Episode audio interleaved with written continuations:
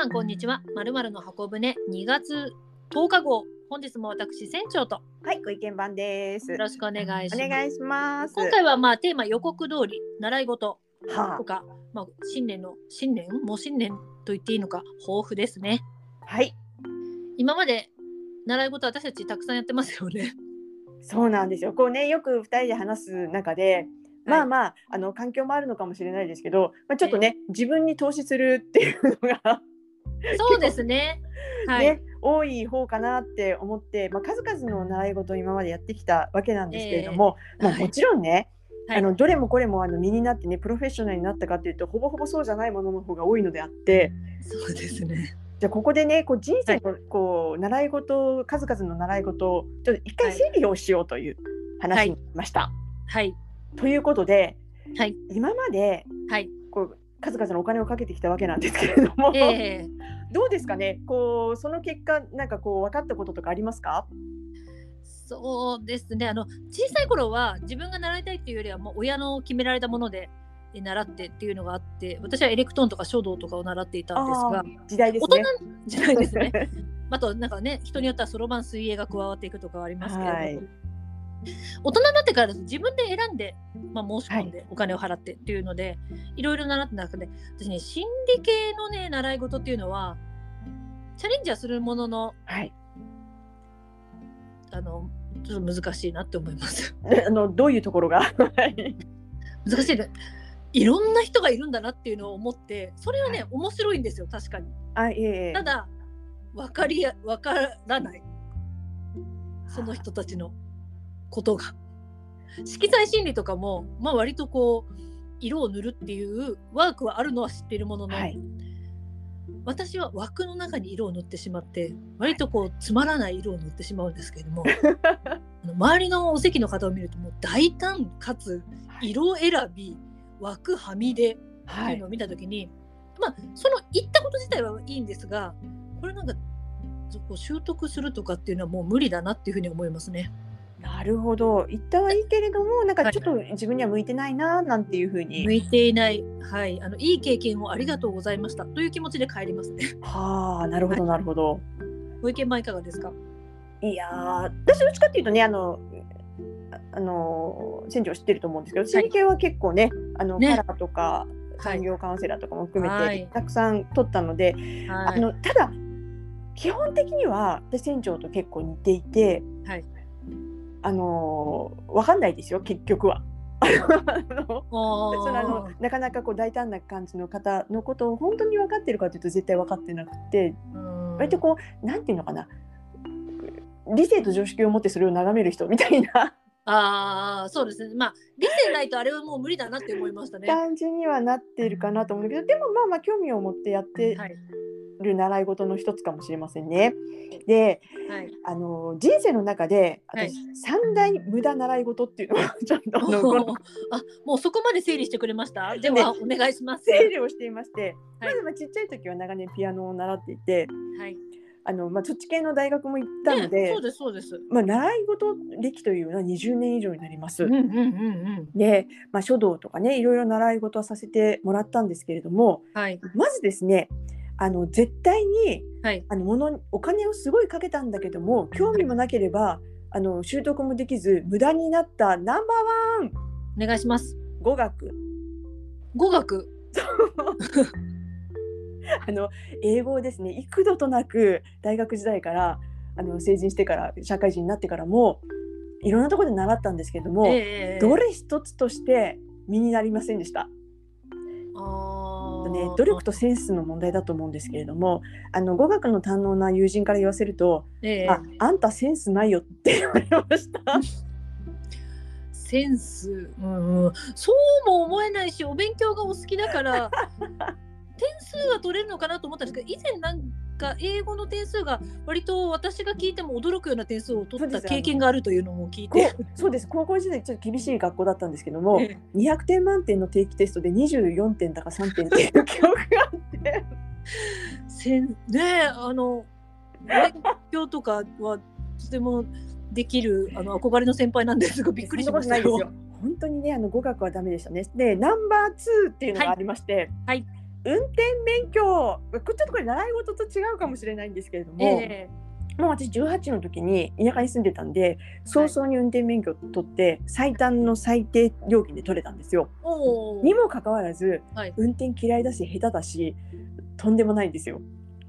下手っていうのはどうどういうまああの方向はのに関してはあれじゃないですか。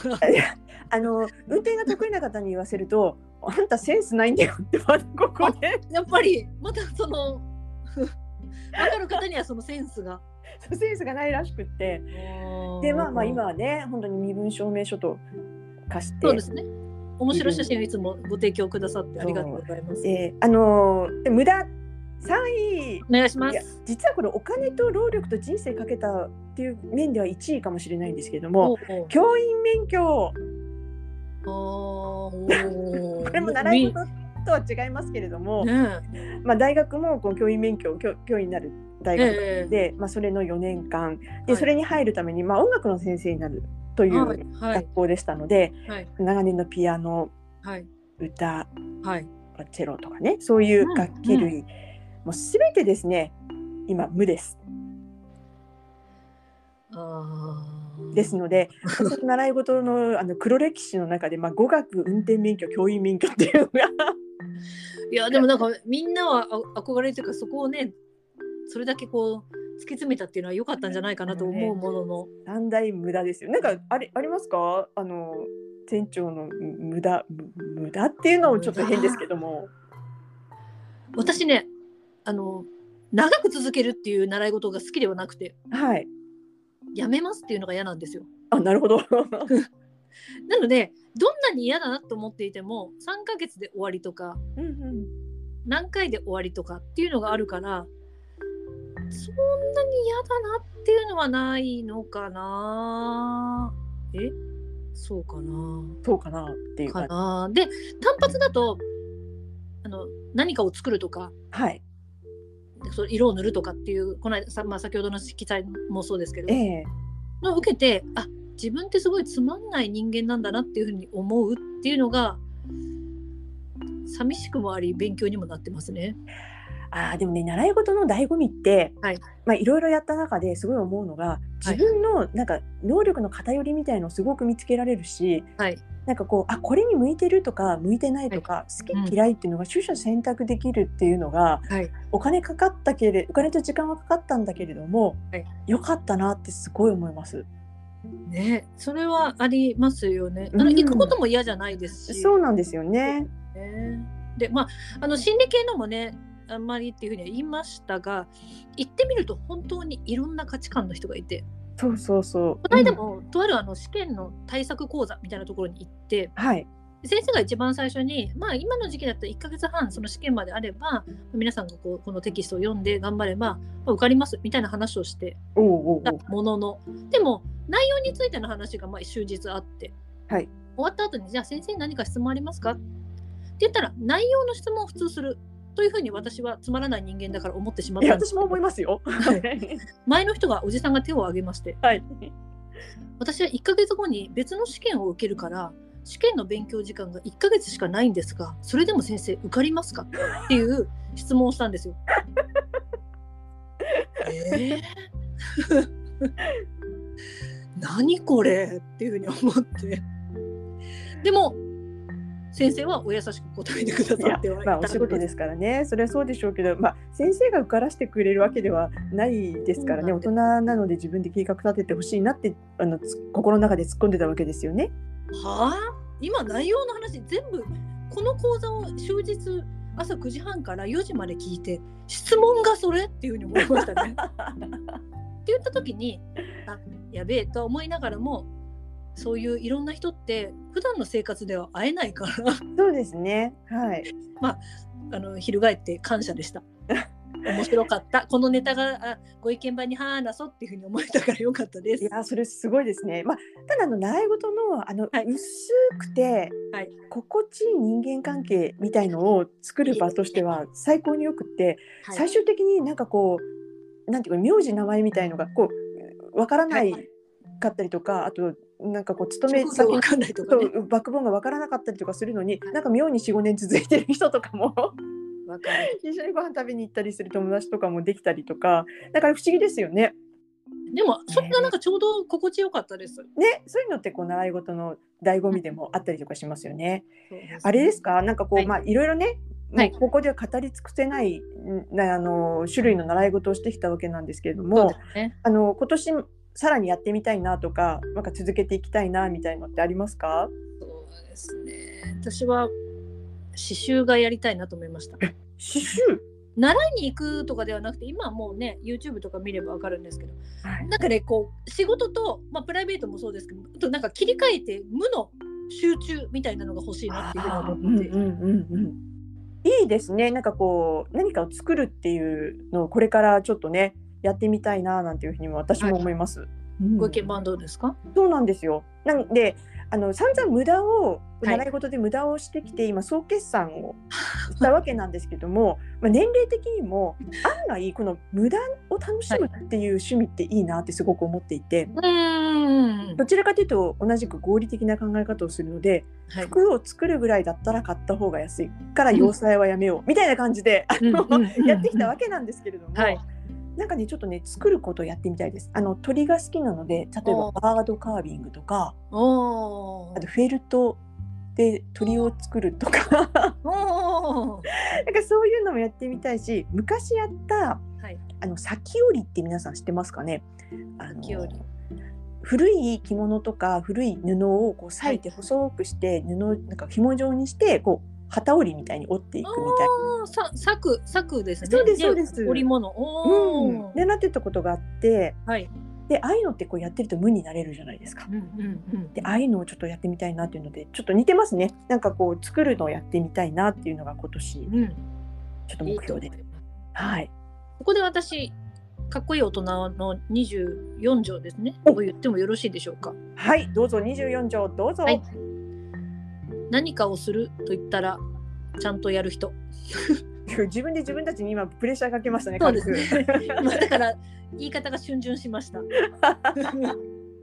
これはやりたいやりたいっていうふうに言っていつまでたってもやらない人いるじゃないですか。まあねそれはそうです私もそうですけでどできないのもあるから分かるんですよ。はいできないいろんな事情があったりするから。ただなんか一歩は踏み出したらいいんじゃないのっていうふうに思うとはい買ってねそのままじゃあ私が刺繍やりますって言って刺繍糸買ってそのままポイって置いといたらそれもそれで何にもかっこよくはないんですけれども 何かしらこう一歩踏み出してとか行動に移せる人っていうのはいいなっていうふうに思うから皆様もあの本当に小さな第一歩でもいいと思うので今年まだ2月ですからやってみませんか？やりましょう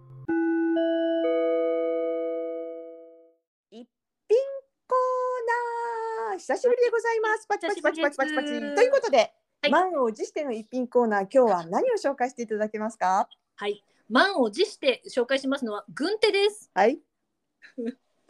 パナソニックが作ってる軍手です。なんか電気かなんか通ってるんですか？そこがですねこれから紹介していきたいと思います。商品名はストロン軍手。はい、はい、えーストロングな軍手でございます。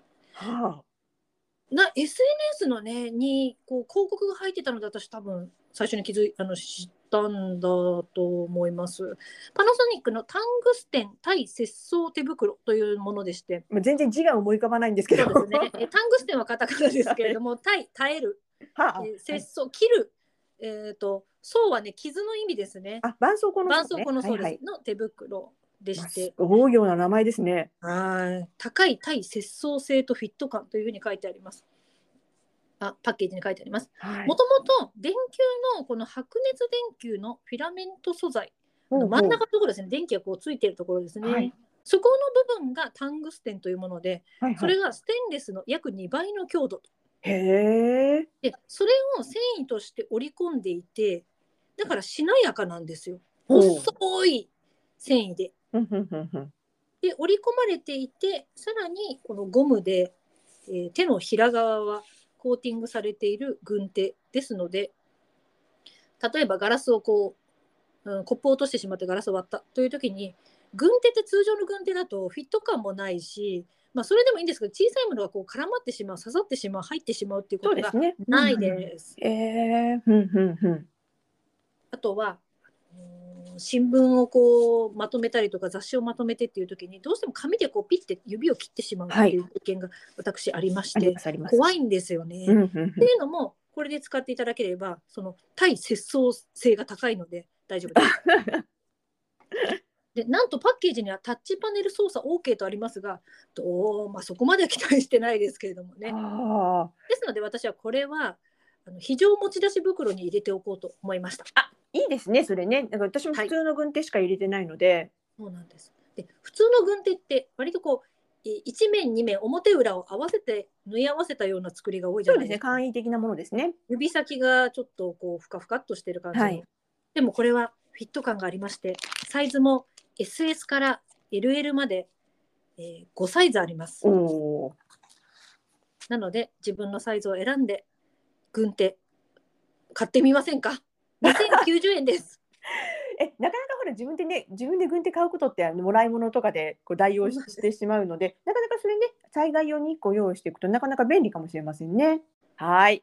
以上です。ありがとうございました。続きましてご意見番の占いコーナーです、はい。よろしくお願いします。で今日はですね前回あの予想したあ予告した通り、はい、今日パーソナルイヤーナンバーあの久しぶりに数日1年ぶりぐらいですかね。そうですね、うん。はい。あのざっくりと今年の、あのーラッキーカラーってご紹介することはもちろんできるんですけれどもやっぱり皆さん自分それぞれのを知りたいかなと思って、はい。あの自分のパーソナルイヤーナンバーをまず出していただいてそれに基づく、はい。えー、と今年のラッキーカラー紹介したいと思います。おで皆さん覚えていらっしゃるでしょうか？イヤーナンバーの出しパーソナルイヤーナンバーの出し方なんですが簡単です、はい。数字バラバラにして足すだけ、数字バラバラにして足すだけ、はい、でつまりですね今日2月10日はい。ですよね、はい。ですのでまず生まれた月と生まれた日を足す場合2足す10ではなくて1個ずつバラバラにしてください、つまり2足す1足す0にしてください。ほうほうはい。で、まあ3ですよね。2三たす。です1たす0が3です。で、はい。プラス今年を足してください。つまり2023年なので、はい2たす0たす2たす3にしてください。はい。ということで、まあ、今年の数字は7ですね。はいですので、さっきの3に7を足して、はい10になります。はいで、これをですね、1桁になるまで足してください。つまり1たす0なんで、今日生まれた人は1ですねそうです。ではいすので、パーソナルイヤーナンバーは1ということになります。はいこの要領で皆さん計算してくださいね。ちなみに、船長は4です。はい。はい。で、私は5です。ということで、ご紹介したいと思います。お願いします。パーソナルナンバー1の方の今年のラッキーカラーは、はい。赤です。であのアイテムとしてはこう新作のもの新しいものなんていうのに縁があります。はい。で2の方。はい。あ白。白。でアイテムとしては暖かいもの素材はシルクとかコットンあとタオルなんかの肌触りいいものがラッキーです。えー。はい。3はい。黄色です。イエローですね。色はい、でラッキーアイテムはスマホとか雑誌とかスニーカー自転車。なんていうのがラッキーアイテムです。はい。はい。で、はい。ナンバー4、はいはい。グリーン。おおです。で、ラッキーアイテムはアンティークのものとかデート伝統工芸品なんかがラッキーアイテムです。えーはい。で、ナンバー5、ご意見番。はい、ブルー。おおはい、ラッキーアイテムはスーツケースとかリュック。おむむー出かけろ出かけろですね。これは旅行に行けということか？というということでラッキはい。ーナンバー6、ラッキーナンバー6、はい。ピンク。へえで、ラッキーアイテムはハンドメイドのお品物とか、キッチングッズ、美容グッズとなっております。はい。で、イヤーナンバー7、はい。ネイビー。ネイビ紺色いいですね。こう仕事でも使えそうなので。ーあと、あのラッキーアイテムは鍵のかかるもの、お小説、辞書となっております。素敵ですね。はい。はい、イヤーナンバー8、はいラッキーカラーはオレンジとブラウン。おお。はい。そうなんです。まあね、同じ系統の色ですけどね。うんうん、そうですで、ね。あのラッキーアイテムとしては、スーツ、うんドレス、宝石、ブランド物、時計、なんだかこう、お金の匂いがしてきまそうでしたすね。はい、では最後に、イヤーナンバー9。はい。ラッキーカラーは、パーポー。おお。まあ、紫っぽい感じのお色でしょうかね。はい。ラッキーアイテムは生の花、成果、あとうん柔らかいもの、ぬいぐるみでございます。ということで、1から9まで皆さんはどんなラッキーカラーだったでしょうか？はい、ありがとうございます。はい、そうですね。じゃあグリーンを持ってアンティーク伝統工芸品。なんか好きそうじゃないですか、アンティークとか。いいですね。そうですね。